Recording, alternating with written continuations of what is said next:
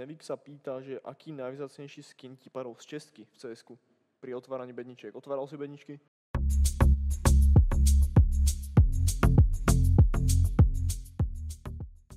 Ahojte všetci, vítajte pri ďalšom diele Ask Anything. Dneska to máme veľmi špeciálneho hostia. Máme tu dlhoročného aktívneho hráča v e-sporte. Je tu Forgy so mnou dneska, ktorý do roku 2014 bol aktívnym hráčom a celý rok 2015 venoval analytike a od roku 2016 je vlastne koučom. Takže máte sa na čo tešiť, Forgy? Zdravím všetkých. Si chcel niečo povedať k tomu? No vlastne tak, jak si povedal, tak to bolo. Do 2014 som sa venoval akoby hraniu, potom 2015 prišiel zlom, kedy som sa začal viacej venovať možno práci, alebo nemal som tým, neviem, jednoducho bola tam analytika na pár turnajoch, vyskúšal som si to a vlastne aj vďaka tomu som sa 2016 dostal do zamestnania, ktoré bolo pre mňa ako hlavne, hlavnou náplňou CS, uh-huh. kde som sa presne venoval analytika Counter-Strike a do toho, tým, že vlastne to bola analytika, bola to moja práca, nemal som úplne čas venovať sa týmu ako hráč, tak som sa rozhodol, že sa budem venovať týmu ako tréner a ukázalo sa, že to bola jedna z najlepších volieb a aj vďaka tej práci som možno dneska nejak jeden z najlepších trénerov v Československu. OK, takže dlhoročné skúsenosti určite od Forgiho.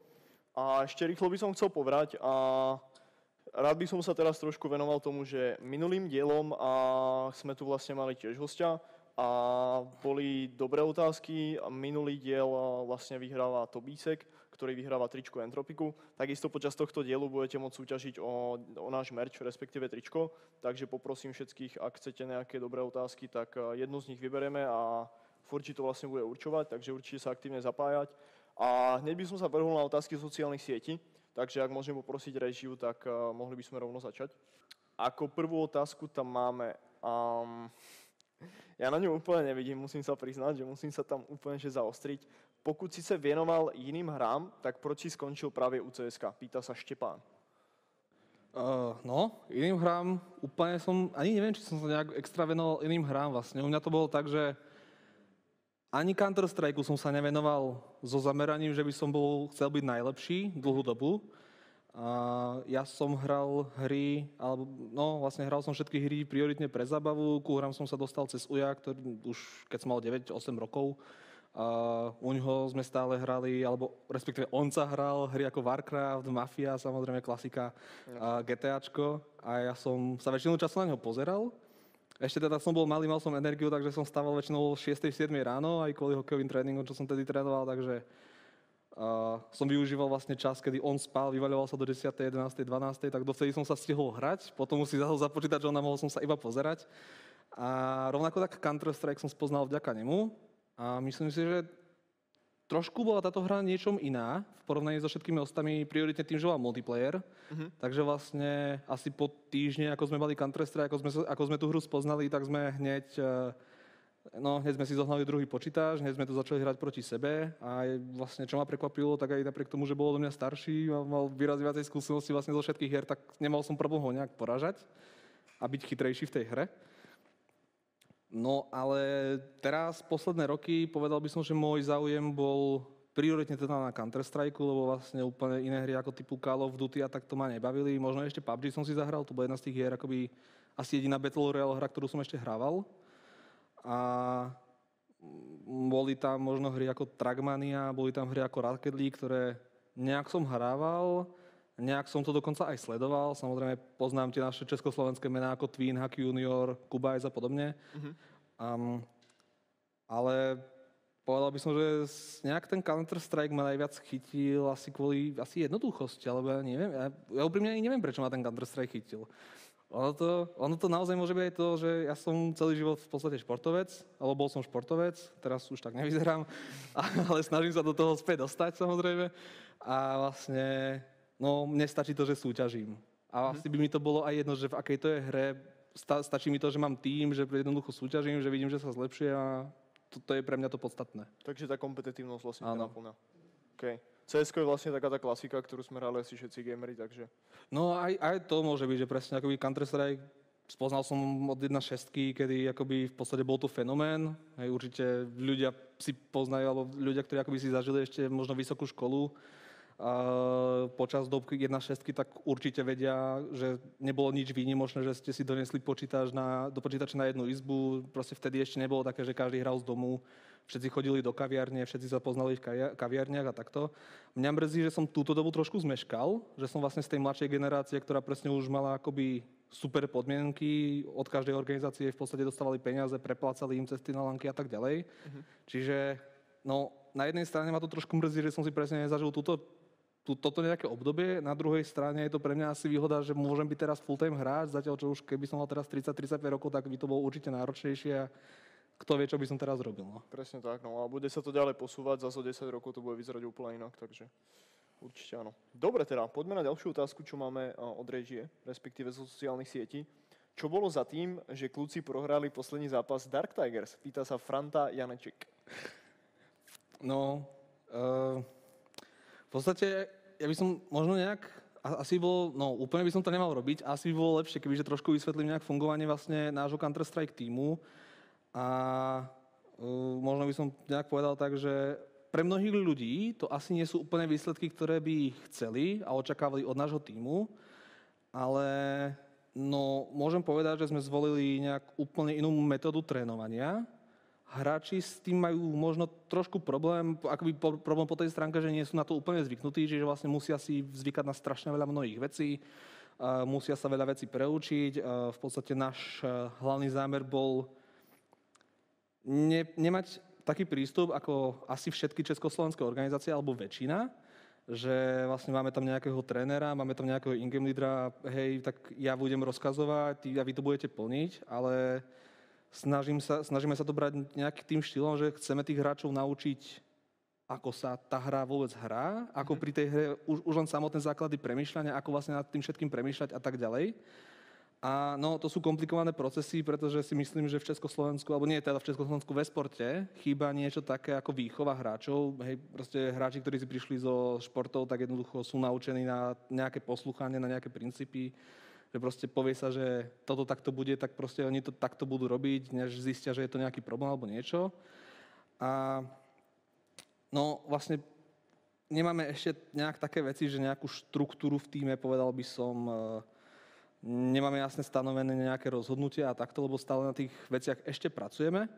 Uh-huh. A presne v zápase v Dark Tigers bol možno problém nejak ten, že pracujeme na veciach, hráči ešte tie veci nemajú úplne 100% spracované a bohužiaľ presne v zápase s Dark Tigers tam to akoby nejak, neviem, povedal by som, že ušlo, alebo ako proste tam sa to nejak vyhrotilo možno, alebo neviem, ako to úplne presne nazvať. Uh, ale no, tam sa presne stalo niečo také, že vlastne trošku boli hráči nejak nervózni, a ne, nevedeli sme úplne správne riešenie, nepovedali sme, v podstate najväčšia chyba bola to, že sme nekomunikovali spolu, uh-huh. ne, nehovorili, nerozprávali sme sa navzájom o našich problémoch, čo nás trapí a v podstate povedal by som, že presne na to sme ten zápas prehrali. Okay. Na komunikáciu v reálnom živote. OK. A ja by som ešte dal takú doplňujúcu otázku, jak vlastne Jak vlastne sa chalanom pracuje s mental coachkou, lebo asi aj pre nich je to niečo nové a jak vlastne hovorí, že mentálne to tam asi, asi trošku zlyhalo, tak jak práve? Ja by som nepovedal, že to mentálne zlyhalo, ale že sa snažíme alebo učíme hráčov veci naozaj, ktoré, s ktorými sa oni v živote nemali šancu stretnúť. Uh-huh. Ja, ja tie veci poznám možno presne vďaka tomu, že dva roky som pracoval s Martinom v ematiku, takže mnoho vecí presne z tohto ma naučil on.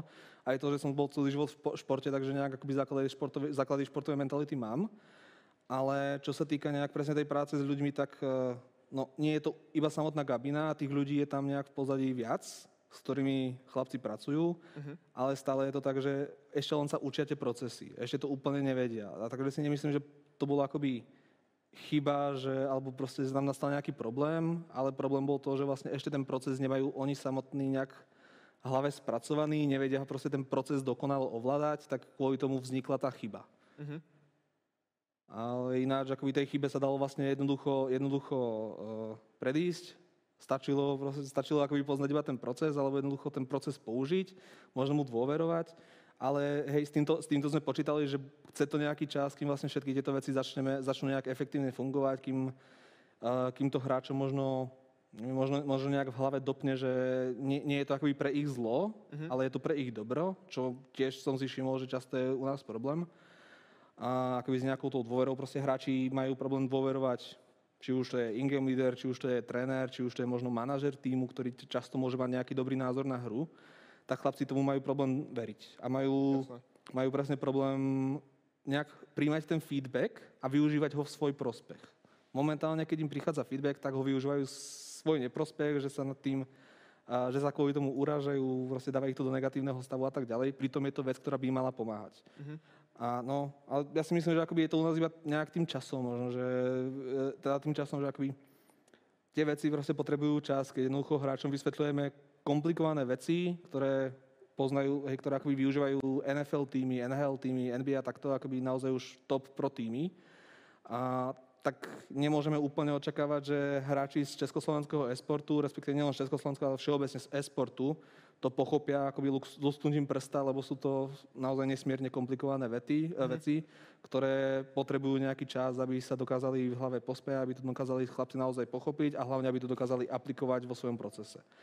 Ale keď tieto veci budeme schopní aplikovať, tak si myslím, že podobné, nazval by som to faily, ako sa stali v zápase s Dark Tigers, už by sa snáď v budúcnosti nemali stávať. Mm-hmm. Takže je to vlastne veľmi dobrá skúsenosť pre vás. Áno, určite. My, my práve z tohto si vždy berieme veľmi dobrý feedback z takýchto zápasov, ale potrebujeme jednoznačne zlepšiť aj tú našu prípravu, ktorá momentálne, povedal by, povedal by som presne, že momentálne máme super spracovanú analýzu, tá analýza, všetci proste vieme, aké máme problémy a tak ďalej, ale stále potrebujeme pomoc a presne napríklad od mentálnej koučky, od performance kouča, od, alebo od mnohých ľudí, ktorí nejaké skúsenosti v tomto majú, aby sme vedeli vlastne, ako tieto e- problémy efektívne riešiť. Mm-hmm. Pretože no jednoducho to asi každý bude vedieť, že vlastne v e-sporte neexistujú žiadne štandardy v trénovaní, vlastne všetko je voľne vymyslené, vlastne hráči si vymysleli nejaký štýl trénovania, ktorý im príde efektívny ale v realite nikto nikdy neskúmal, hej, nikto nikdy neskúmal, či takýto tréning je naozaj efektívny, či možno existujú efektívnejšie tréningy, nikto s tým nikdy neexperimentoval. A možno keď niekto chcel, tak hráči povedali, že nie, lebo nie sú na niečo takéto zvyknutí. Uh-huh. Ja musím súhlasiť, pretože tiež sa venujem vlastne e-sportu, čo už asi každý vie. A niekedy je treba proste prehrať, aby sa ľudia posunuli ďalej, takže určite. To je nejak naše moto, vlastne jediné, ak sa môžeš posúvať, je tak, že budeš hrať proti lepším. Ináč sa neposunieš. Je to tak. Dobre teda, myslím si, že dostatočne dala odpoveď od Fortio na otázku, takže poďme na tú ďalšiu. A aká zbraň v cs je podľa teba najpe- najpodceňovanejšia a prečo je to Negev? Pýta sa Martin. Uh, no, ja si myslím, že tam v cs je veľmi veľa zbraní, ktoré sú nejak podceňované a zároveň je veľmi veľa zbraní, ktoré sú momentálne strašne silné a nevyužívajú sa a to vlastne to je to isté, ktoré sú, ktoré sú, ktoré sú teda slabšie a využívajú sa vo veľkom, tak, by som to, tak som to chcel povedať. A ono pre mňa je nejak trošku problém hodnotiť tieto zbranie, pretože ja som stále, som jedna šestkár. Ja to, no, no to, hej, síce to je 8 rokov mŕtva hra, ale ja mám stále v hlave zapísané, že vlastne jediné zbranie, ktoré sa používajú, tak je AK, M4, AVP, Deagle. To sú a ešte občas MP5, hej, to je vlastne 5 zbraní. Presne tak, to si pamätám ešte no. aj ja z 1.6 vlastne. A vlastne, keď si, keď si pozrieme, že ako, aké zbranie sa používajú teraz, tak tam je obrovské množstvo zbraní. Každá zbraň, každá zbraň je vhodná na niečo iné. Hej, presne Negel, super zbraň na to, že keď človek vie, ako, jak ustaliť ten eh, sprej a nie je to až tak komplikované, možno, že by som to zvládol ešte aj ja, tak vlastne Eko nemá šancu proti tomu prejsť. Hej, to je, to je tak. No. Rovnako tak na nejaké pozície, kde akoby naozaj nejaký malý, malý východ, čo ja viem, Inf, uh, Mirage Bedom, tak to je zbraň, ktorá akoby mala by byť schopná zabiť dvoch hráčov. Aj napriek tomu, že sa to možno niekomu zdá ako nezmysel, uh-huh. tak keď človek pustí, tá zbraň má niečo vyše 100 nábojov, tak proste tam niečo padnúť musí. Alebo väčšinou tam niečo naozaj padne. Určite. Rovnako tak viem, že brokovnice sú v tomto strašne silné na niektorých mapách, hlavne, povedal by som na ňuku, som to, som to videl niektorých amerických hráčov využívať. Vlastne celý zápas za CT stranu, alebo celú CT stranu, teda odohrali so zbraňou, ktorá stala 1200 a dávali s tým viacej fragov ako hráči s AVP, s M4 a tak mhm. ďalej. A reálne nevyužíva sa to až tak často, ale príde mi, že to, príde mi, že to je naozaj niečo, čo by sa využívať malo výrazne efektívnejšie do budúcna. Uh-huh. Ale hráči na to možno časom prídu. OK. Ja by som sa chcel ešte opýtať, teraz mi to tak bliklo, a spomínaš vlastne, že americké týmy to skúšali, to by používali. Jak sú na tom vlastne, jak je na tom CS v rámci týchto scén, že jak je na tom Amerika oproti Európe, oproti proste Číne, že jak sú na tom tie vlastne regióny? Ono, ono sa to tam stále niekto nájde, to, mm, záleží aj na type hráča. Bol J, JW mal svoje obdobie, kedy vlastne buď hral s VIPom a dával noskopy, alebo hral s, s myslím, že to bol Max 7, sa volá, broko, e, tiež brokovnica, proste, s ktorou mu bolo jedno vlastne na akej mape. Na každej mape si našiel nejakú pozíciu, kde si zobral tiež zbrana za 1200 dolárov, zobral si ju, išiel niekde a mal stále jednoduchý frak, pretože tá zbraň je na blízko strašne silná. Uh-huh. A do, prioritne do jedna v jedna súboja na blízko je naozaj neskutočne silná táto zbraň a tie brokovnice. Čiže keď človek má akoby nejaké tušenie, alebo v podstate ak človek nemusí s tou zbraňou rotovať a zachraňovať situáciu na inej strane mapy, tak je tá zbraň silná. Uh-huh. A v Európe, no ono sú hráči aj v Európe, sú hráči aj v Amerike, ktorí to nejak využívajú. Nemyslím si, že je to úplne zamerané na región. A čo sa týka akoby rozdielu medzi regiónmi, tak si myslím, že je spíš napríklad iba nejaká, ako, jasné, herný štýl je rozdiel, ale nie úplne tak, že používanie zbraní, ale spíš niečo také, ako tá meta bude podľa mňa dosť podobná na celom svete, ale je určite niečo také, že Niektoré regióny majú vo zvyku byť rýchlejšie, niektoré pomalšie. Napríklad Nemecko je región, ktorý vlastne je úplne jedno proti akému nemeckému týmu hráme. My vieme, že ten tým bude určite štrukturovaný. Že mhm. bude mať proste, v podstate od začiatku do konca kola bude mať nejakým štýlom premyslené, čo chcú robiť, že si nemôžu úplne vyhadzovať granaty a vieme, že vlastne nevedia nejak extra freestylovať. Naopak sú tu týmy, povedal by som, že Švedi sú presne takíto, majú úplne jednoduchú komunikáciu, sú totálne vyčilovaní, vlastne oni, celá ich komunikácia vyzerá tak, že povedia vlastne jedno slovo, ja neviem, povedia proste sl- pozíciu a na to povedia, že dead alebo niečo také, tak úplne jednoduché, keď si pozrieme a, a hrajú viacej presne na ten freestyle, že dokážu veľmi rýchlo sa prispôsobovať superovi. Uh-huh. Ja potom presne môžeme si pozrieť Rusov, Navi, alebo teda Seas Region, tak to je, tí hráči po sebe vyslovene z Japu. Hej, a nie je to proste, že by sa hejtili, alebo čo ja viem čo, jednoducho je to proste ich mentalita nejaká a povedal by som, že akoby aj Slavic, akoby Slavik region to má, či to je jedno, či Poliaci, Slováci, Česi, Rusi, akoby myslím, že my to budeme mať nejak dosť podobné, akoby všetci z týchto krajín, že po sebe budeme mať, alebo budeme nám viacej vyhovovať, keď po sebe v hre nejakým štýlom zjapeme, ako keď budeme mať pokojnejšiu, pokojnejšiu komunikáciu. Mm-hmm. Je to v podstate o tom štýle, aký, si tým, aký tým preferuje.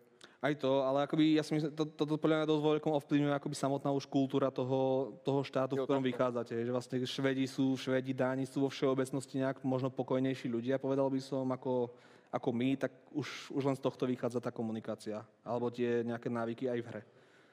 OK, zaujímavé, zaujímavé pre mňa. Ja som v podstate aj v každej hre, v každej sportovej hre sú tie regióny nejako skillovo proste iné, tak ma to iba zaujímalo, jak to je v cs no. OK, dobre, poďme na ďalšiu otázku. A máme tu poslednú otázku zo sociálnych sietí. Čo hovoríš na aféru s Coach Bugem, a ktorá, ktorá sa vlastne teraz veľa rieši? Pýta sa Alvy. No, to je... To ani neviem úprimne, čo na toto povedať, pretože reálne ani som nevedel, že nejaký takýto bug existuje v hre keď to vlastne vyšlo, tak pre mňa to bol obrovský šok. Neviem, či vôbec niekto v Československu ako by z trénerov o tomto vedel, že vlastne niečo takéto existuje, aj čo ma ešte prekvapilo, takže teda ten bug existoval niekoľko rokov. No a môj názor je na toto nejak taký, že ja nedokážem pochopiť, aký, a, aký dôvod majú ľudia podvádzať v hrách. Či už to sú klasické cheaty, alebo nejaký takýto, že využívajú bug, ktorý by, ktorý by proste v tej hre normálne mať nemali a tak ďalej. Ja, si, ja neviem pochopiť vlastne, k čomu to je dobré. Veď keď proste nevieš vyhrať poctivo, tak proste čo, čo z tej výhry máš? Proste, čo, čo z toho máš, že vyhráš ne, neferovou cestou, nepoctivou cestou? To ti proste, to, nikdy ti to nedá taký, taký naozaj upokojujúci pocit, alebo uspokojú, alebo ja neviem, ako to nazvať, akoby nebudeš mať zo seba tak skvelý pocit, ako keď to dokážeš sám vyhrať, v, že dokážeš premýšľať pri tej hre, dokážeš robiť správne rozhodnutia a tak ďalej. Hej, čiže pre mňa je to no, extrémne šokujúce, že vlastne ešte stále sa nájde aj po, po dvoch týždňoch, alebo koľko to je, sa stále ešte nájde nejaký tým, ktorý oznámi, že suspenduje kouča kvôli tomu, že zistil, že ten coach niekedy ten bug využil. Mne to mhm. príde fakt nepredstaviteľné. Aj keby som o tom vedel, tak v živote by som niečo takéto nevyužil, lebo proste, no, no prečo? No, nemal by som zo seba dobrý pocit, že som vyhral pod vodom. Mm-hmm. OK. Dobre teda. A ja sa musím priznať, že som trošku failol tablet, takže musím poprosiť režiu, aby mi fixla tablet na otázky. Každopádne, bavili sme sa teraz s tebou, furt ešte ti dám otázku, bavili sme sa s tebou a vlastne o, zatiaľ o tvojom týme, v podstate, ktorý koučuješ. Ja by som sa chcel pýtať teba, jak si vlastne, ty si vlastne pracoval v, v, v partnerskej firme Ematic a teraz si vlastne v Entropiku, tak nám povedz, že ako si sa tam cítil, aké, aké máš podmienky, približne aspoň a a vlastne no. Akoby ja to môžem nejak aj celé rozvieť, že ak som sa určite, nejak... Určite. Ja som, ja som bol akoby veľmi dlho na nejakých váškach medzi, a medzi tou full-time prácou akoby analytika CSK pre firmy so zameraním na betting, na stavkovanie a zároveň som do toho na part-time trénoval rôzne týmy. Každý rok to bol v podstate nejaký iný tým. Hej, Esuba, Dark Tigers, Brute, Extatus posledný rok, uh, Mad Lions medzi tým. Vlastne akoby prešiel som si v podstate skoro, cel, skoro celou scénou, povedal by som. Možno, neviem, ani fakt neviem, či teraz sú nejaké z tých známejších tímov, ktoré som vynechal, ale samozrejme Sinners a podobne ešte predtým ne, neexistovali.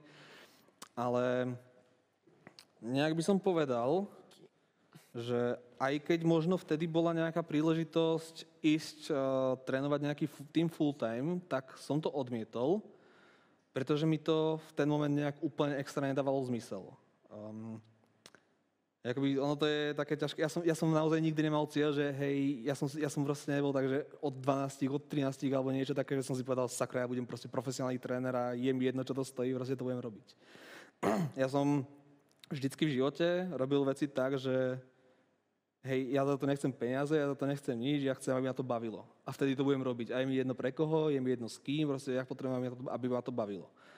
A tak nejak to fungovalo, že vlastne presne tie problémy, ktoré, alebo problémy, presne to, čo Entropic má akoby za nejak hlavný cieľ, alebo nie že hlavný cieľ, akoby vyberajú si hráčov veľmi poctivo a naozaj si dávajú obrovský dôraz na to, že kto bude členom týmu Entropic, tak vlastne asi presne táto myšlienka ma nejak presvedčila, že áno, teraz má zmysel začať e, robiť toho trénera na full time, pretože konečne je tu organizácia, ktorá to naozaj chápe, ktorá proste má rovnaké cieľe, ako mám ja. Hej, ono to možno bude znieť naozaj naegovanie, ale v podstate aj v moment, keď som vyhral z Extatus Mečere, tak pre mňa to bolo málo. Uh-huh. Ja už, už vtedy som si nejak myslel, alebo neviem, či som, možno som si to nahováral, hej, možno si to ešte stále nahováram, ale je to môj osobný pocit, je to môj názor, že jednoducho vyhrať reálne Mečer nie je až tak ťažké. Stačí mať, čo je ťažšie, je postaviť tým, ktorý je toho schopný, ale vyhrať to samotné večer už tak ťažké nie je. Len no, je pravda, že zohnať ten tým, zohnať tých hráčov, ktorí ako naozaj chcú, mákajú a tak ďalej, to tak, to tak ľahké nie je. Ale no, nabral som nejak ego pri, hlavne pri Extatus, kde som si vyskúšal mnoho svojich nejakých koučovských experimentov, nazvime to takto. A ukázalo sa, že to funguje, že tie veci naozaj nejak robiť viem. A myslím si, že teraz, keď mám hráčov, ktorých som si v podstate ešte ja nejak, dajme tomu, vysníval, alebo akoby naozaj prešiel som si tiež mnohými meetingami, poznám ich už veľmi dlho, a väčšinu teda týmu poznám cez 3 roky, tak uh, beriem to všetko akoby tak, že áno, teraz proste prišiel ten správny čas. Ja som bol dva roky v Ematiku, predtým som bol ešte v podobnej firme. A tam som nabral mnoho matematických skúseností hlavne, čo som predtým nemal. Hej, zase prioritne vďaka Martinovi som sa naučil uh, pozerať vlastne na aj svet, ale hlavne na CS matematickými očami, čo si myslím, že mne dosť, taktiež mi to dosť pomohlo v tej práci kouča a že dokážem tie pravdepodobnosti teraz nejak vysvetľovať hráčom. Uh-huh. Čiže aj hráči sú výrazne lepší individuálne. A no, všeobecne tá, tá firma proste ma, tá, táto firma ma naučila strašne veľa. To, je, to sa ani nedá povedať, nedá sa to vyjadriť, čo všetko som sa vďaka ematiku naučil a jak, jak ďaleko ma to posunulo behom dvoch, možno dva a pol roka to bolo, čo som tam bol. A, tak naozaj klobúk dole pred tou firmou, že vlastne ako sa tam pracuje, tá efektivita, ľudia, ktorí tam sú a všetko, proste nemám sa tam na čo stiažovať. Uh-huh. OK, super. A ja sa rovno chytím. Veľmi ma zaujala tvoja odpoveď typu, že je ťažké zostaviť tým a je ľahké vyhrať MČR. Ty si teraz zostavil tým, takže no. vlastne by malo byť ľahké vyhrať MČR. No, malo by. Uh, ako jasné, teraz je to o niečo ťažšie aj v tom, že je tu Sinners, ktorý je v podstate All-Star tým. Uh, Esuba tiež je tým, ktorý Mi to príde, že každý rok na mečera majú sakra dobrú formu, takže tiež to nebude najjednoduchšie. Ako jasné, hej, ono som to povedal s nejakou nadsázkou. Uh, v podstate ono tam je akoby nejak podstatné naozaj si uvedomiť to, že tá, tí československí hráči, ono možno je to, je, to možno, je to naozaj náročné pochopiť pre človeka, ktorý možno nemá žiadne skúsenosti so športom a tak ďalej, ale čo sa týka akoby československého esportu, tak naozaj veľmi veľa hráčov dokáže zlyhať na mentalite. A vlastne je, je úplne, prirovnal by som to k, ku športovej strelbe, že vlastne človek môže mať odstrieľaných miliardu terčov, môže mať všetko odstrieľané akoby na 100%, že proste v kuse triafa stred, uh-huh. a kvalifikuje sa na Olympiádu, tam na neho budú pozerať ľudia, budú na neho pozerať kamera, bude celý nervózny a kvôli tomu zrazu človek, ktorý v živote netrafil nič horšie ako stred, tak zrazu netrafí stred ani raz. A myslím, že presne, presne toto je najväčší problém československých hráčov a povedal by som, že československí tréneri na to nedávajú až tak veľký dôraz, ako som na to dával ja. Uh-huh. A asi aj preto si dovolím povedať, že Extatus mal, možno nebol najlepší, najlepší tým po hernej stránke na mečer, ale myslím si, že bol najlepší tým po mentálnej stránke. A to bol dôvod, prečo sa im podarilo vyhrať. Aj napriek tomu, že v skupinách boli nejaké faily, aj napriek tomu, že tam hráči, ja neviem, Luko proste mal nejaké problémy v skupinách, tak sme tie problémy dokázali efektívne vyriešiť behom pár hodín v podstate, možno pár dní, ale spíš pár hodín a playoff mečer vyzeralo úplne ináč, ako vyzerali vlastne všetky zápasy toho týmu dovtedy. mm-hmm. Naozaj tam bol pocítiť pokoj, komfort, všetko. A tá hra potom vlastne, celá tá hra vyzerala úplne ináč.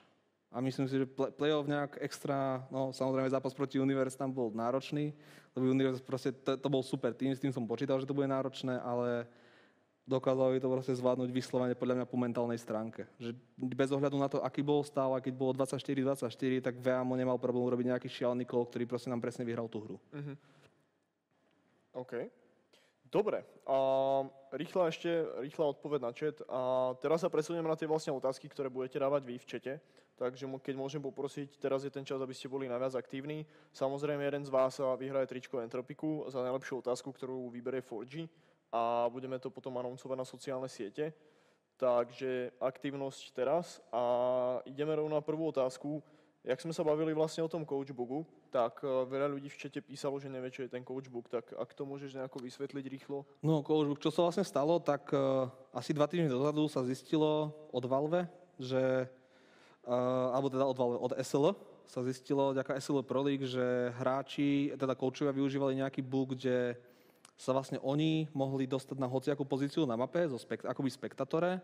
A vlastne niečo také, ako je spektator free, free mod, free look teda, že postavíte sa na hociakú stranu mapy, na hociaký site a vidíte superov, ako sa po tej mape hýbu. Čiže coach mohol dávať, e, no v podstate aký mal wallhack, dá sa povedať. Tak, tak nejak sa ten bug asi prejavoval. Dával akoby extrémnu výhodu, extrémne informácie navyše tomu týmu. OK. Zaujímavé, že niečo takéto vôbec existovalo a že to ešte... Takový, ináč vlastne, keď o tomto nejak rozprávame, tak ja som sa, hej, nechcem teraz nikomu radiť, ale ja som sa vlastne už dlhšie zamýšľal aj s, s Bankim, sme to riešili práve z SUV, že čo by sa stalo, keby tréner presne takto čítuje. Je to reálne, jak sa na to prišlo, tak bol chlapec, ktorý sa asi nudil alebo neviem čo a reálne pozrel niečo cez 2000 dem Pozeral 2000 dem, sám osobne každé jedno demo proste bod po bode pozeral, aby dokázal, že áno, naozaj sa niečo takéto dialo a že naozaj tréneri podvádzali. Je proste bol, je, je, tým, je za tým šialene veľa práce, aby dokázali niečo takéto vlastne zistiť, že hej, coach má cheaty. No a ne, neviem úplne, jak sa to dá niečo takéto riešiť v online, na samozrejme na offline je to všetko úplne iné, ale presne teraz bola názorná ukážka čo sa stane, keď proste coach cheatuje. Zistilo sa to po troch rokoch. Uh-huh. Čo je pomerne dlhá doba na to, že mohli ako povyhrávať nejaké prize money a všetko. Zaujímavé, zaujímavé. OK. A začneme takou ľahkou otázkou. Máme tu otázku od uh, Čena. Čen sa pýta, kto je najväčší párek v týmu. Najväčší párek, to, to je jasné, to je lakr, to je... To, to, ani netreba, to ani netreba nejak extra, extra rozvádzať. Sice doteraz neviem, jak, jak mu to vzniklo. Asi chcel byť slušný, tak si vymyslel tak proste párek, no ale ale hej, ale zase je to, je to také povzbudivé nejaké, sedí to, sedí to akoby na nás. Neviem, chytilo sa to veľmi rýchlo, povedal by som, mm-hmm. aj, aj hlavne četu. No a v podstate môžem povedať, že nemusíme na seba aspoň nadávať.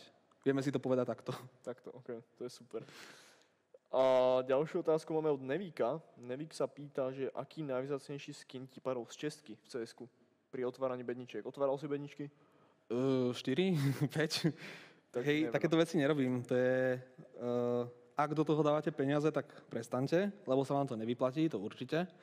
Ale ja v podstate bedničky otváram nejakým takým štýlom, že keď, proste, keď mi padajú hry uh, skiny v hre, tak tie skiny vlastne predávam a keď nejakým štýlom si zarobím na kľúčik, hej, akoby ono to trvá strašne dlho, lebo väčšina tých skinov vlastne stojí 1 cent. Čiže vlastne kým takto po jednom cente, hej, raz za čas objaví skin, ktorý stojí 6 centov, tak kým takto po tomto všetkom to predávam a kým si zarobím na, tú, na, tú, na, na, na ten kľúčik, ktorý stojí niečo cez 2 eurá, ani, ani teraz neviem, hej, naozaj ja som otvoril za život 6 krabíc.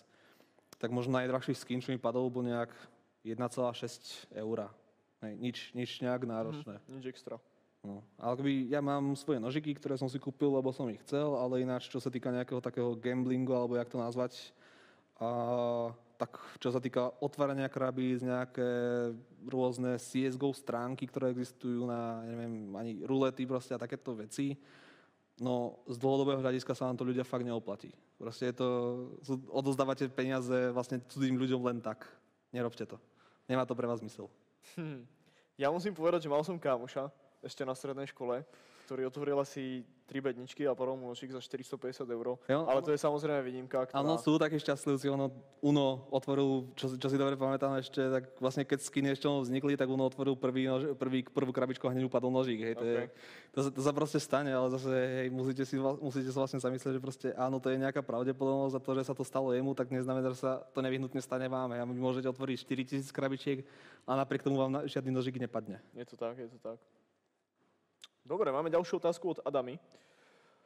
Adama sa pýta, mne to zmizlo, takže to rýchlo pozriem spätne. Čo si myslíš o tom, že o Aitovi hovorí veľa cs hráčov? Toto je hráč, ktorého sa najviac obávam na československej scéne a prečo by to takto mohlo byť, že, že títo vlastne hráči ho, sa ho takto obávajú? Lebo je to tichý zabijak. Ajd to je... No... I, neviem úplne teraz vyjadriť proste, jak veľmi som s tým chlapcom spokojný. Hej, samozrejme má strašne veľa vecí, na ktorých ešte musí makať, ale zatiaľ od neho mám minimum až žiadne, šťaz, až, až žiadne sťažnosti. A na druhú stranu, čo si asi nejak veľmi veľa ľudí mohlo všimnúť, tak Aide teraz, povedal by som, posledné 3, mesia- eh, tri týždne asi najlepší hráč v týme, akoby čo sa týka nejakej, nejakých individuálnych výkonov a tak ďalej. Hej. Rovnako tak komunikácia, super proste. No, hej, aj tá, myslím si, že fakt každý pozná, každý vie, že Aide akoby síce nejaký taký dobrak, alebo ja neviem, ako ho nazvať, akoby to je človek, ktorý si úplne nedovolí niečo také, že hej, tak som v škole a dostanem 5, lebo však čo, však som Counter-Strike hráč, to proste určite nie. Hej, stále je tam to, že okay, má proste nejak jednotky, učí sa normálne, hej, chodí do školy, všetko, aj napriek tomu, že teraz maturuje, aj napriek tomu, že je full-time hráč, tak chodí do školy normálne a chce akoby normálne odchod, odchodiť školu a potom sa bude venovať všetkému tomuto. Hej, nejak to akoby, máme tam nejaký kompromis, ale dávame tomu priestor, lebo proste pre nás je to tiež priorita, aby hráči mali svoj, nejak, nie že svoj život, ale hej, aby neboli hlúpi, alebo ja neviem, ako to povedať, proste Ja. maturita je k životu dôležitá samozrejme. Určite, určite. Ale hej, ja si myslím, že presne ID je jeden z najobľúbenejších hráčov práve kvôli tomu. Proste to sú hráči, ktorí nemajú žiadne reči, nemos, nepotrebujú sa vychvaľovať, jednoducho za, ni, za nich rozprávajú výkony. A Mhm. to je presne ID. OK. A máme otázku ďalšiu od Martina, neviem, či nebude trošku nepríjemná, ale Martin sa pýta, aký je tvoj najobľúbenejší hráč cs seccie a jak dlho ho poznáš? Fú, Čo no, veľmi ťažké hovoriť o tom. kto nie je to až také ťažké pre mňa, akoby po, to, podľa mňa to celá scéna vie, že to je Lekro. To je hráč, ktorého som si obľúbil hneď a to ja si nemyslím, že akoby len môj najobľúbenejší hráč, ale myslím si, že aj v rámci celého týmu, že všetci hráči akoby práve k nemu nejak najviac uh, zhlížejí, neviem, jak to je slovensky teraz. Um, a akoby, hej, to tiež po videu, určite si pozrite, pozrite aj Lekrové video Meet the Player, kde vlastne presne tiež som tam hovoril, že Lekr od prvého momentu, kedy som ho videl, kedy som ho spoznal, tak kompletne jeho reakcie, jeho správanie boli iné ako všetkých československých ostatných hráčov.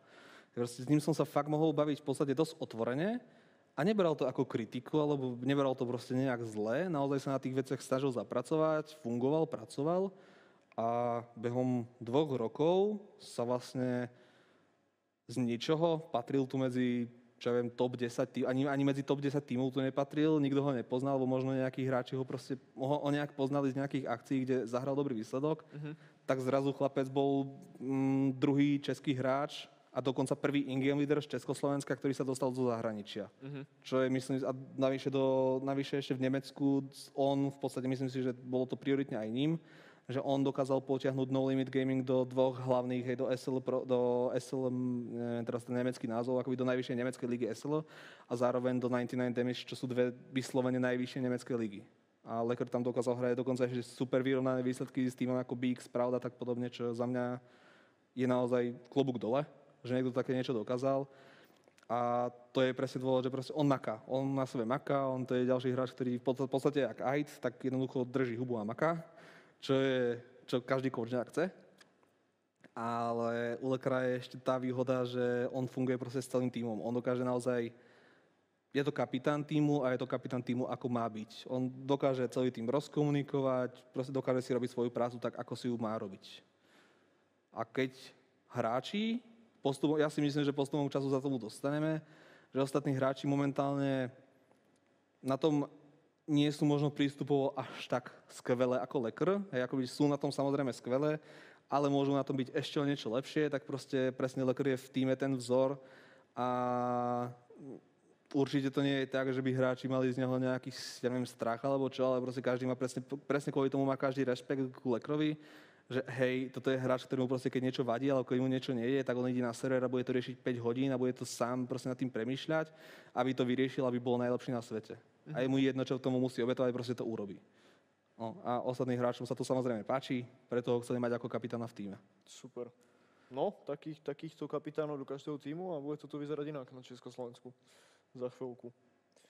Dobre, ďalšia otázka od Martina. Martin je hodne aktívny dnes. A aké týmy, alebo akých týmov sa budete bať na MČR a v podstate je tam akéby výhradne napísané, že niečo o Sinners, tak ja, ja, ako Hej, to máte s konkurenciou ne, tento to? Akoby, no ono to je ešte tak ťažko nejak povedať, že vlastne ja sa nebojím žiadneho týmu, je to jedno proti komu idem hrať, proste no, no aj keby idem hrať proti Vitality alebo proti Navi, hej, tak samozrejme možno bude mať strach z toho, že Zajvu sa ustrelí alebo že Simple sa ustrelí, ale čo sa týka tímovej stránky, strach tam nie je nutný. Proste ja do toho, ja do tých zápasov odoznám ako jasné, že je tam Sinners najväčší favorit, to o tom sa netreba baviť, ale určite ani Sinners nepatrí medzi nejakých neporaziteľných, medzi neporaziteľné týmy, ktoré sa nedajú poraziť alebo niečo. Jedine, čo potrebné, tak, čo je treba, tak proste zvoliť na to správnu taktiku, správne sa na to pripraviť.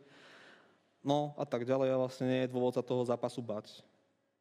Takže možno uvidíme vlastne zopakovanie nuke mapy. Ja si myslím, že, ja si myslím, že tam akoby to je veľmi veľká, veľmi veľká šanca, že niečo takéto sa stane a možno ešte práve na schvál to urobíme, takže aby to bol proste ten reparát z našej strany alebo niečo takéto. Neviem, to, ono je to zase strašne, nejak strašne dopredu. My na tom mečere samozrejme ešte ani nie sme, hej, to je tá najpodstatnejšia vec a posledné ONSK, no, sme dosť pokazili, mm-hmm. takže musíme vyslovene, že extrémne zabrať. To už teraz nie je, že tak už, už teraz proste, čo sa týka mečere hlavne, tak nemáme ako žiadny priestor na to robiť chyby. Bude tam nejaký tlak, ale možno to bude aj lepšie pre našich hráčov, ako ich poznám. Ale už aj v týme sme si vlastne nejaký čas dozadu povedali, hej, že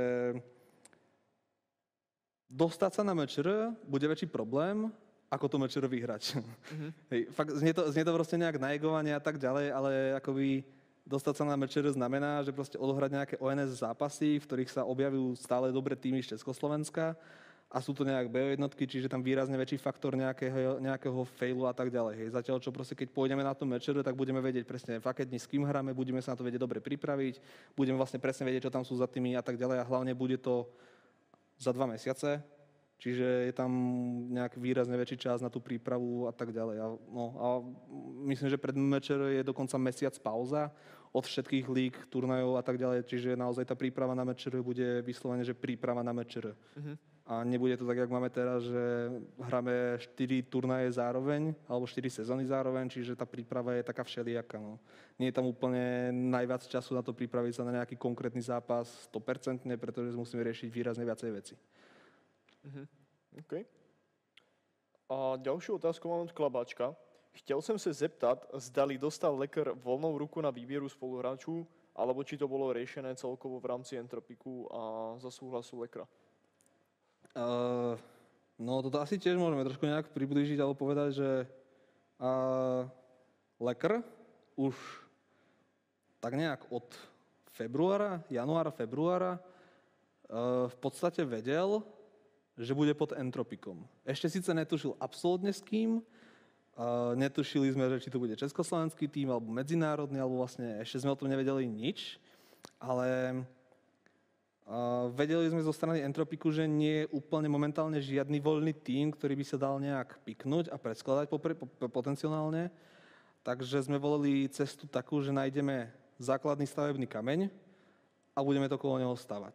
Mhm. A to čo sa týka mňa, tak to nebola žiadna iná voľba ako lekár. Akoby s lekrom sa poznáme 3 roky a myslím si, že aj z jeho strany je to, že on veľmi chcel spolupracovať so mnou, ja som chcel veľmi spolupracovať s ním, lebo sadli sme si naozaj dobre v tej hre, v tom chápaní, v komunikácii, vo všetkom. Um, takže tam akoby nejak extra nebolo o čom. No a čo sa týka zvyšku týmu, tak to bolo nejak tak zaujímavé. Uh, no teda ako by s tým Lokrom ešte nevedeli sme vlastne, že kedy to všetko bude, lebo on bol vtedy no limit gaming a tak ďalej. A vlastne teda nevedeli sme to tak či tak nejak ešte 100%, lebo on bol v no limit gaming nejak spokojný v tom, v tom čase. Takže sme riešili vyslovene, že viacero variácií, ale našťastie to dopadlo tak, že v no limit proste sa nejak veci bohužiaľ pokazili. Našťastie pre nás, a, tak lekár sa rozhodol, že v tom týme bude končiť zistil, že áno, síce profesionalita zo strany organizácie je tam určite vyššia, ale profesionalita zo strany hráčov až tak nie. Takže no, dospol k názoru tomu, že hej, československí hráči nie sú o nič horšie ako v Európe, tak proste ideme urobiť československý tým a ideme všetkým dokázať, že hej, máme na to, ideme a proste vieme to. A, no, a čo sa teda týka zvyšku týmu, tak uh, v podstate to bolo náročné.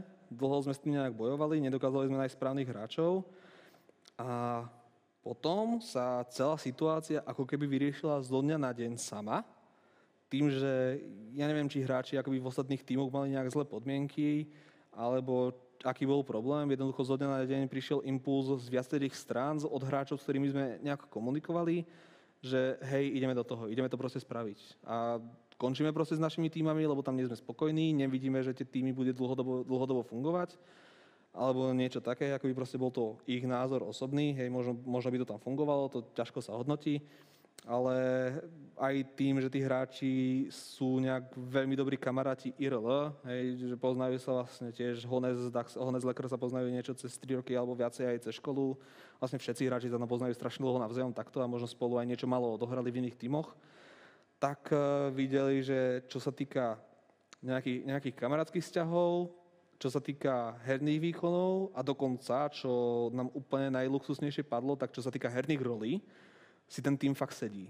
Tam je proste každý, každý, každý robí tú svoju prácu, ktorú má, sústredí sa na tú svoju prácu, ktorú má a funguje to. A myslím si, že oni, hráči s tým nejak počítali od začiatku, že hej, dáva to zmysel, proste ideme do toho naozaj teraz naplno a ideme to konečne dokázať, že je tu, je tu tým, ktorý podobne ako Sinners, bude mať akoby prioritne za cieľ dosahovať najvyššie priečky v Európe. Uh-huh. Ja by som teda rýchlo... ešte vyššie, tak okay. by som povedal. Ja by som chcel rýchlo ešte naviazať, a ne asi všetci vedia, aké majú chalani role, tak kľudne môžeš povedať, že kto má akú rolu. A no, tak... V rámci AVPčka a tak ďalej. No, tak to je akoby nejak uh, Kapsen AVP, Daxen je Entry Frager, Lekar Ingemider a Aid Hones sú nejaký lurkery, alebo proste aj akoby spíš taký playmaker. Jednoducho Dax aj robí nejaké, no ako, to, to, to sa nejak ťažko popísať. Proste je to mhm. playmaker, on robí akoby entry fragera, ale druhého, po mhm. Daxenovi. A Honez je nejak lurker, ančor, akoby Honez je ten, čo sa rád hrá so súperom. Proste využíva hlavu a chce poraziť supera aj bez toho, aby ho musel zabiť. Uh-huh. Čo je často Counter-Strike náročné, ale a je to veľmi často taká tá špinavá práca, ktorú vlastne nikto nechce robiť, takže za nás bolo úplne luxusné, že sme našli presne hráča, ktorý to dokonca chce robiť sám uh-huh. a robí to na výbornú a naozaj chápe tú hru a tak ďalej. OK. Ja ešte naviažem ďalšou otázkou, pretože si spomínal tú EU scénu, tak tu mám rovno otázku od Poxyho. Poxy sa pýta, myslí si, že máte na svetovú lomeno európsku scénu a aké sú vaše ciele? Ja si myslím, že drtivá väčšina hráčov, či už to je aj v Československu, aj vo svete, tak proste momentálne v tom nastavení, ako funguje e-sport, tak si myslím, že sa to dá.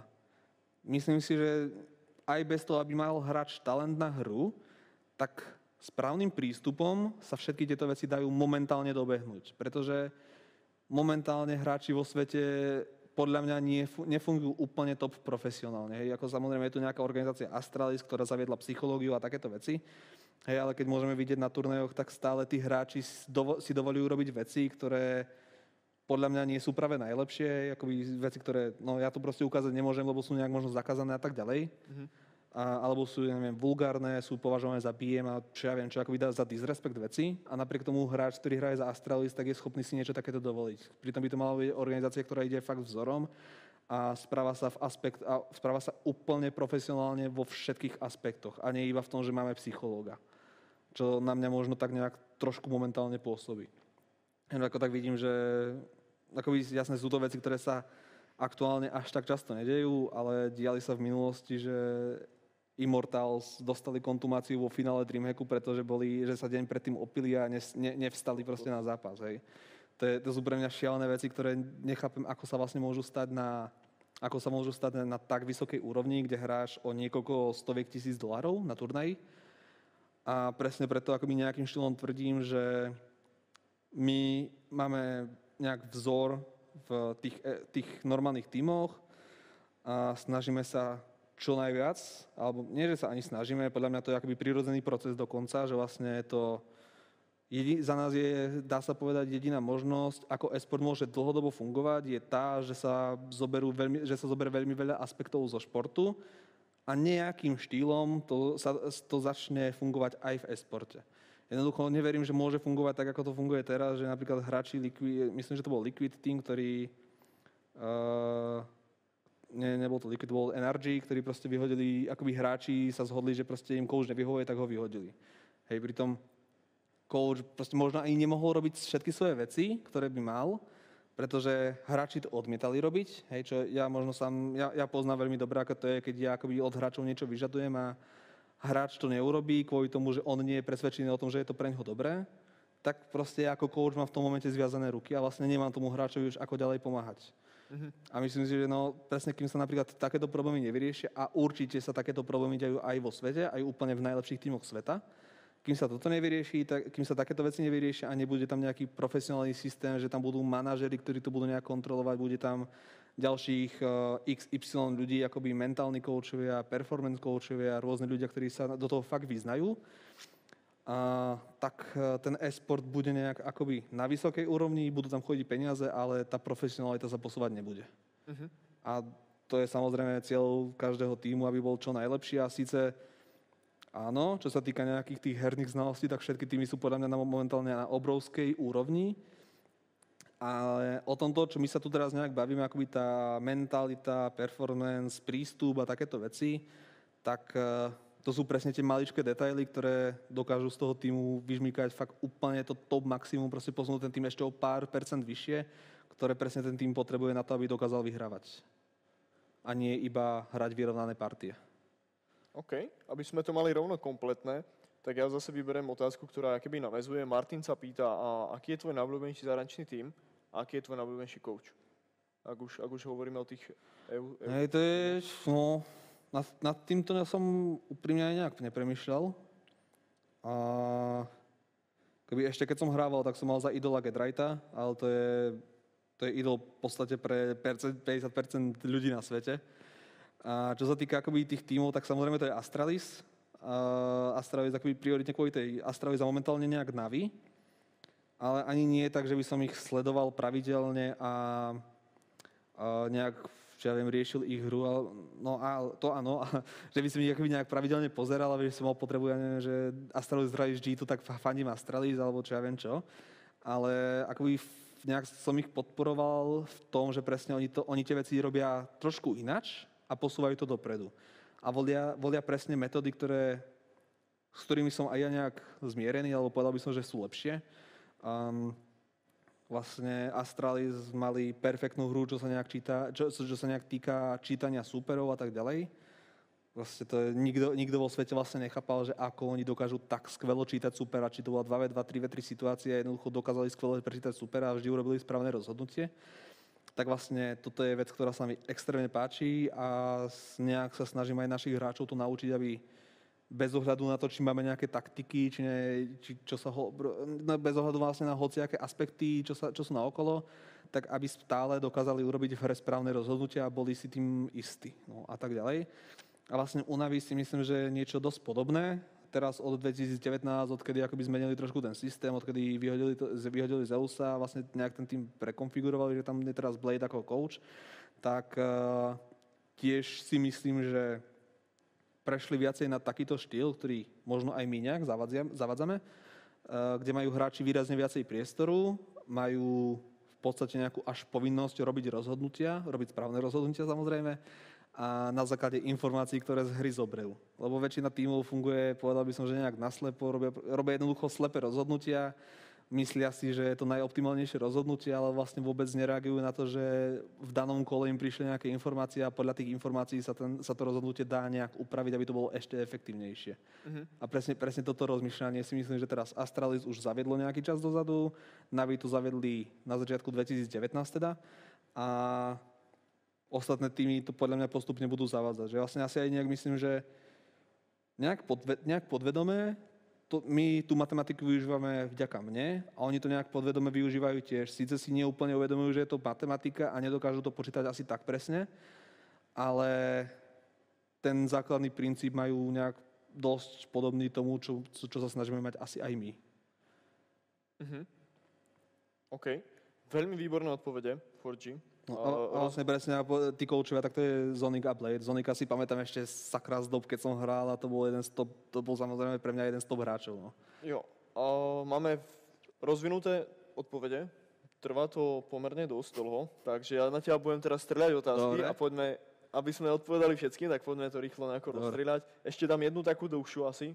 A Nevik sa pýta a zaujíma ho v podstate tvo, ty a ty lomeno rodina, respektíve čo ty a gaming a rodina. A rodičia, proste keď si hrával do noci, boli niekedy naštvaní a podobné veci? Uh, hej. Akoby, to som mal tak trošku nejak, uh, neviem, možno jednoduchšie, že ja som vlastne rodičom rozvedený, takže som býval iba s mamou. A na jednu stranu to bolo náročné v tom, že hej, mama bola presne tá, ktorá esportu nedôverovala, snažila sa ma silou mocou dostať do školy, aby som sa učil, aby som bol jednotkár a tak ďalej. A vlastne, ak som rozprával, ja som bol človek, ktorý vždy robil iba to, čo ho bavilo a veci, ktoré ma nebavili, tak na tie som jednoducho kašľal. Čiže vlastne v škole, hej, to, asi by som to nemal úplne hovoriť, takéto veci, ale vlastne ja som v škole fungoval tak, že hej, ja chcem prejsť a mi jedno, že či to bude štvorkou alebo ako, proste pre mňa je priorita, akoby, aby som prešiel čo najrychlejšie tou školou. A vlastne popri tom, ako som robil školu, tak ja neviem, normálni ľudia, študenti asi keď prišli zo školy, tak uh, ja som prichádzal do školy o tretej tak oni sa začali učiť, no ja som zapol CS a išiel som analýzo a išiel som na servera, hádzal som si granáty, vymýšľal som taktiky a tak ďalej. Hej. Takže uh, keď môžeš pripomenúť prosím ťa otázku, mne to teraz vypadlo nejak. A v podstate ty a rodina, či obecne? Jo, a, ro, no, a rodina, tak uh, hej, bolo to akoby veľmi, pres, presne kvôli tomu to bolo napäté, ako, že mama sa snažila stále ma dostať do školy a stala sa taká vec, že vlastne hej, mama ma poslala do Prahy na školu, na, vysoko, na VŠE kde som vydržal dva týždne, lebo hej, tak som si povedal, že OK, bude to vysoká škola, tak to proste vyskúšam, no a po prvých dvoch týždňoch som zistil, že nie, proste to ma fakt baviť nebude. Ja zase, hej, na vysokej škole, bol som na internáte, tam som si donesol svoj počítač a bol som na nejakých cvikách, bol som na nejakých prednáškach a v momente, keď prednáška skončila, som sa hneď zbalil, išiel som domov a išiel som trénovať. Vtedy som bol s ESUBou, takže vlastne to celé vyzeralo tak, že hej, škola, tréning, škola, tréning, ako cs uh-huh. No a boli samozrejme dlhé obdobia, kedy to, no otcovi to bolo možno nejak, povedal by som jedno, alebo nie, že ani jedno, otco mal stále ten prístup, že hej, proste rob to, čo ťa baví, ale myslí na to, že jedne, jedného dňa sa ako potrebuješ potrebať uživiť. A mama bola spíš tá, že tomu úplne nedôverovala, tak uh, mali sme to nejak dosť vyhrotené, ale Mm, povedal by som, že to bolo z mojej strany nejaké správne rozhodnutie. Ja som sa dostal do tej Prahy, dostal som sa do, tých, do toho dobrého zamestnania, začal som sa naozaj cs živiť. Hoci teda boli obdobia, kedy som že ani ja, už ani ja nedúfal, že by som z toho ešte niečo mohol mať a teda som začal už fakt premýšľať, že sakra, ja som 3-4 roky odbabral proste na tom, že som sa venoval Counter-Strike. No a potom som zistil, že vlastne vďaka Counter-Strike, tým, že ja som nebol iba Counter-Strike hráč, ale vlastne písal som, písal som novinky, robil som videá, vlastne robil som, ja som sa, podľa mňa som sa stal skôr známym ako movie maker, než som sa začal, než som bol známy ako hráč. Hej, ja som mal, tedy ešte v tej dobe, keď boli Stiko Oscar, tak ja som im robil videá. No ale uh, potom sa nejak stalo, že vlastne pri pojom, povedal by som, prvom zvýšení platu, kedy som už, hej, začínal som proste s nejakým takým mimmonským platom, proste prvé zamestnanie v Prahe, tak samozrejme nemohol som si vyskakovať. Tak uh, asi po štyroch mesiacoch, keď som si výraz, povítal akoby nejaké výrazne zvýšené platu, tak uh, vtedy akoby som, som zavolal mame a cítil som a počul som z nej, že hej, proste fakt je tam tá radosť, že už pochopila, že no proste fakt tá škola nie je pre mňa, že jednoducho asi pôjdem svojou cestou, budem si robiť veci, ktoré ma bavia, ale napriek tomu sa týmto všetkým dokážem uživiť, pretože som no, nejak šikovný človek. Uh-huh. Takže momentálne je to tak, že rodičia už to pochopili, čo to ten e-sport je a mám v tom obrovskú podporu. Uh-huh. A vlastne je to asi proste, jak to, jak to funguje v každom športe. Proste mama mi každý, každý deň píše, kedy hráme, kedy hráme. Hmm. Ja, no a tak ďalej. Takže ne, nejak si myslím, že to proste to, to funguje, už je to všetko v poriadku. A teda momentálne by som si myslím, že mnohé veci už bez mami ani nedokázal, že vlastne strašne mi presne ona uh, hej, tým presne, ak som bol hlúpe decko a nepýtal, alebo nie, že hlúpe, proste boli tam zlé vzťahy, tak teraz presne, ak sa mnohé veci, aj ja som mnohé veci pochopil, tak uh, ten prístup k rodičom mám trošku iný.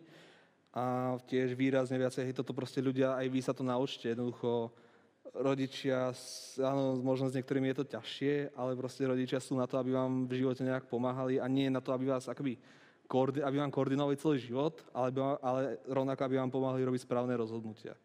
A proste, čiže jednoducho, keď niečo chcete a niečo proste neviete, nie ste si istí, tak sakra chodte a spýtajte sa rodičov. Proste oni vám, oni vám neodkusnú hlavu, vždy vám akurát pomôžu, budú sa snažiť urobiť to najlepšie rozhodnutie, aby, aby, aby ste vám čo najviac pomohli, aby ste vy boli šťastní a zároveň oni vďaka vám mohli byť šťastní tiež.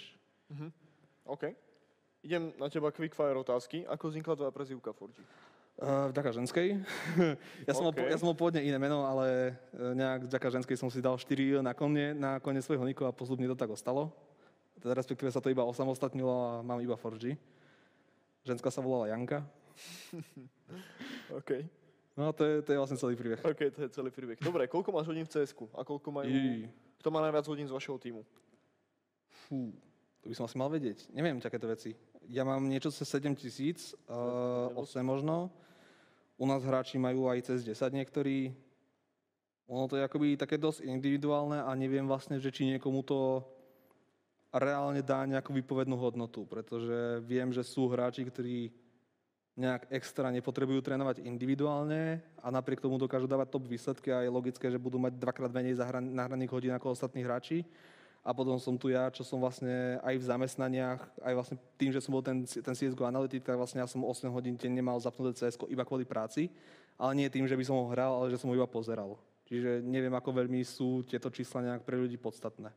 Ale pohybuje sa to v rámci 7 až 15 tisíc, povedal by som, pre celý tým. Uh-huh. OK. Uh, Mravec dáva ďalšiu otázku. A ktorý z vašich hráčov je podľa teba individuálne skillovo najlepší a prečo? Asi sme to už uh, načrtli. Akoby, no asi podľa mňa ani nie, lebo uh, každý hráč je najlepší, alebo nie že najlepší, každý hráč proste je fakt výborný vo svojej roli.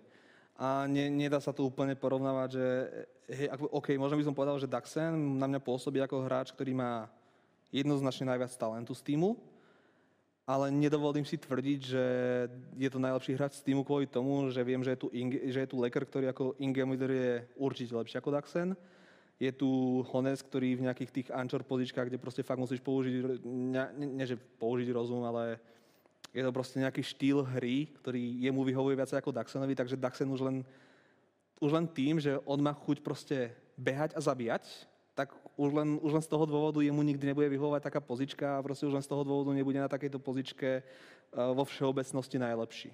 Čiže ja si myslím, že máme tak, že na každú pozíciu máme skvelého hráča. Mm-hmm. OK. Dobre, um, spomínal si minulú otázku, že si analytik a máme tu otázku od Johnnyho. Ako by si zhodnotil Gifted Gaming eh, zostavu? Koho to? Gifted Gaming. Gifted. Takže som ťa rozstal. Mm. Hej, uh, no to bude asi otázka, ktorú budem odpovedať až po zápase. Ne? No, to sú, je to, sú, sú to, pre mňa ako je to tak, že nepoznám tieto týmy, ale vlastne ja úplne ani nepoznám hru Esuby, ani Sinners a tak ďalej, pretože uh, ja sa sústredím na náš tým, sústredím sa na naše problémy a tým, že tých problémov v, v mojich očiach, akoby tým, že proste vidím tých problémov strašne veľa a snažím sa mať všetko dokonalé, tak uh, bohužiaľ nemám úplne toľko času sledovať ešte zápasy iných tímov. Aj samozrejme, neviem, hrá sa Kuliga, hrá sa Saska tak ja mám tie streamy bežne pustené na druhom monitore ale len veľmi, veľmi výnimočne sa tam pozriem. Spíš akoby všímam si nejak výsledky tých tímov, ale že by som mal úplne čas fakt detailne analyzovať tie ich hry, to úplne nie. Pozerám sa na tie hry, hej, keď viem, že teraz budeme hrať zápas v Saske s Erines, tak samozrejme nejaké tie hry ich pozriem. Uh, si nejaké tie hry analizujeme, ale nie je to vyslovene tak, že by som tu poznal každý tým nejak extrémne do detailov, pretože pre mňa je priorita, aby som čo najlepšie poznal svoj tým. Uh-huh. A keď budeme mať zvládnutý tento aspekt, tak potom sa začneme sústrediť o mnoho viacej na tie ostatné týmy. A rovnako takto nejak asi platí aj pre našu prípravu na zápas, že momentálne sa viacej sústredíme na to, čo my máme v zápasoch robiť, ako na to, čo robí super, pretože vlastne aj tak by sme to ešte v momentálnom stave nevedeli úplne efektívne využiť. Uh-huh. OK, dobre, budeme vyberať posledné otázky už. Tá hodinka nám strašne rýchlo zbehla ste vo Forči. Sme ukecaní, no. To je, to je pravde super. To je pravde super, že si ukecaný a že rozvíjaš tie, tie otázky. Takže vyberieme jedné z posledných. Máme tu otázku od Jakubína. Jakubíno sa pýta... No, keby som tam videl, to by bolo cool. Jakubíno sa pýta... Sekundu, mi to utieklo. A čím si sa chcel živiť, alebo respektíve čo si chcel byť, keď si bol malý? Proste malý chalán, Neviem. veľký svet. Nemal si nejakú, nejakú to, že predstavu, mm. nejaký, nejaký sen? Ja som to myslím raz hovoril. Ja som celý život robil to, čo ma v daný moment bavilo. Čiže vlastne, keď som bol malý, tak som hral hokej. Od, od 4 rokov som hral hokej. Bavilo ma to, bol som v tom nejak lepší. Zase dovolím si tvrdiť, že akoby v mojej kategórii 96 ročných som bol jeden z tých najlepších na Slovensku. Ak, no najlepší asi nie, ale jeden z tých najlepších som bol. A Hej, kvôli škole som vlastne išiel potom na florbal a vlastne v tom období som si myslel, že budem hokejista. Hej, potom som prešiel na florbal, vlastne zase bol som jeden z najlepších hráčov, myslím, že no, pár sezónov bolo, že som bol najlepší hráč v mojej, mojej kategórii. Takže zase som si nejak myslel, že hej, ja proste jedného dňa budem hrať florbal vo Švedsku za veľké peniaze alebo niečo takéto a potom zase nastali nejaké problémy a zistil som, že no nie, nebudem to robiť.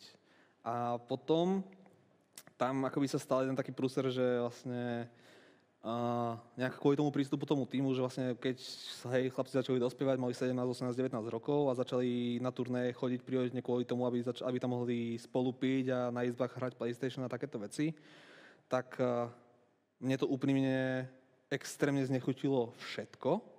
Fakt všetko. Ja som, ja som v podstate vtedy stratil nejak vieru v to, že niekedy akoby ešte nejaký takýto kompetitívny šport alebo niečo budem robiť. A no, tak proste som sa po večeroch a takto hral Counter-Strike, venoval som sa Counter-Strike a myslím, povedal by som, že bolo 3-4 roky na to. Asi 4 roky som fakt nevedel, čo chcem robiť so životom. Hej, ja som, niečo som síce robil, ale nemyslím si, že som bol nejak úplne šťastný. Hej, lebo síce áno, tá práca, tá práca m, analytika v matiku, tak hej, stále áno, super práca, som coach CSK, učím sa matematiku, učím sa strašne veľa vecí, ale mne tam chýbal ten kolektív, že jednoducho robil som to strašne často sám a ja, ja jednoducho som človek aj od 4 rokov proste hokej, od, e, potom na 7 rokov, potom ďalších 5 rokov florbal, proste celý život som bol v kolektíve, tak ja som mal naozaj problém sa zmieriť s tým, že musím, že v podstate musím stráviť nejaký čas v práci sám, pretože tie smeny tam boli akoby občas takéto. No. A presne mi teraz vyhovuje výrazne viacej to, že aj keď, aj keď si odmakám o mnoho viacej, že vlastne môj pracovný čas je teraz taký, že pracujem od 9 rána do 11 večer v podstate, lebo naozaj nemám čas na nič, je tam kopec práce. A, ale je mi to jedno, lebo ma to fakt baví, je to proste to, čo ma naplňa a robiť to chcem. Uh-huh. A hlavne je to to, že tam mám ten tým, čiže proste som s kolektívou, mám tam nejakú tú prácu, akoby, no, práca s kolektívom, to je to pre mňa, pre mňa to najpodstatnejšie. Uh-huh. OK. Ne, nejak nedokážem byť sám v týchto veciach. Úplne chápem. A ďalšia otázka od Anakinskyho. Čo hovoríš na ostatné sekcie Entropiku? Si s, tým, si s nimi spokojný? Alebo... No určite. Ako, ja si myslím, že presne akoby, hej, jasné, nejaké tie problémy sa raz za čas ukážu, ale myslím si, že práve už aj hráči z ostatných sekcií to pochopili, že mm, ja neviem, možno nemali fakt dôveru v ten Entropik, že tu bude iná organizácia ako všetky ostatné ale povedal by som, že všetci, ktorí na začiatku roka podpísali v Entro, Entropik, či už PUBG, FIFA alebo Hearthstone, tak sú momentálne všetci nejak vo veľkom spokojní a cítia, že to, čo robí Entropik, je úplne iné ako to, čo robí hociaká iná organizácia v Československu. A zároveň tie výsledky, tak eh, jasné, vždycky môžu byť lepšie, ale hej, naše PUBG proste vy, vy hráte proti top týmov sveta, je proste Face, Liquid, Navi a takéto organizácie, čo je luxus pozerať. Fajly tiež chodí na v podstate všetky Masters Tour, Jobsat tiež, 16-ročný e, Enigma tiež sa čoskoro bude niekde dostávať. Verím tomu, jednoducho ten ešte ako potrebuje nejaký čas na to, aby lep, hral lepšie v podstate, stále ešte mladý. A no, tá FIFA je taká, že úprimne neviem, neviem úplne, čo, viem, že teraz uh, uh, Rík vyhral za, tú, za tie Pardubice, Mm, turné o 40 tisíc, ale reálne FIFA, no ja nemám úplne vzťah k futbalu, takže tú FIFA až tak veľmi v našom týme nesledujem. Najviac sledujem to PUBG teda. OK.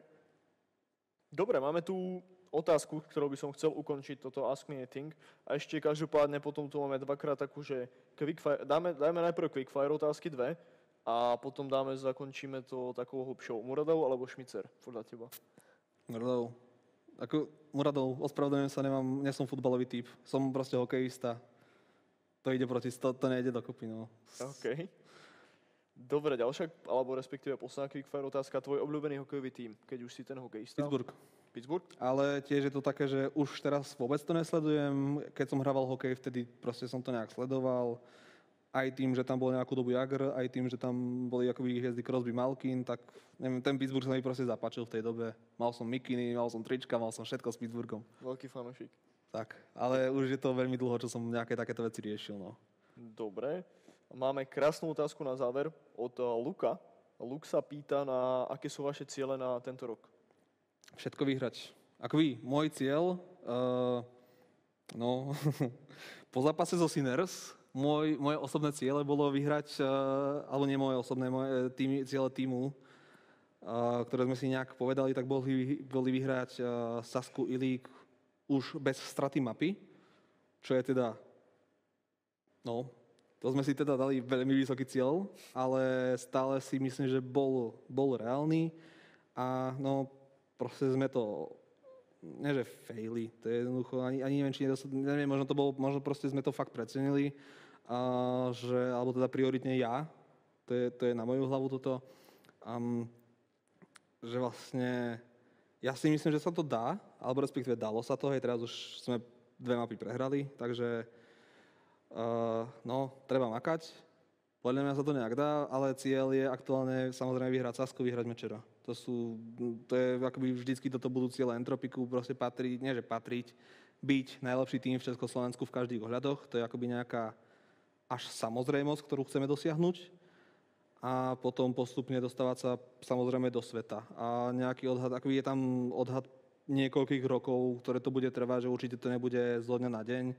A nejaký, nejaký ten európsky turnej sme teda už odohrali, čo napríklad si myslím, že na to, že sme organizácia, ktorá vtedy bola v Entropiku vlastne deň, tak sme odohrali v Európe už viac ako niektoré československé týmy, ktoré tu sú niekoľko rokov, čo je asi úspech. Ale No, proste jednoducho treba makať. Chceme byť najlepší, treba makať a to, to je asi celé. Ja si myslím, že veľmi príjemné zakončenie Ask Anything od Forgiho. Každopádne budeme už končiť, takže ja ďakujem za váš čas, dík, že ste došli pozrieť, dík, že ste sa pýtali Forgiho zaujímavé veci. A všetky otázky, ktoré dneska padli, tak jedna z nich bude vybraná a vlastne to bude vybrať Forgi a bude to oznamené na sociálnych sieťach Entropiku, takže nezabudnúť followovať sociálne siete Entropiku, takisto sledovať Forgiho a Forgi, ja ďakujem za tvoj čas. Ja ďakujem. Za skvelý rozhovor, ja som sa dozvedel veľa nových vecí ako nehrač CSK, takže si myslím, že všetko spomené. Ja tiež ďakujem, dúfam, že ste sa diváci všetci bavili a že prídete aj na ďalšie Ask Me Anything. A samozrejme ďalšie diely budú, takže sledovať tie socials a ja ešte raz za seba ďakujem. Bolo to fajn a vidíme sa zase na budúce. Majte sa. Ahoj. Pa, pa.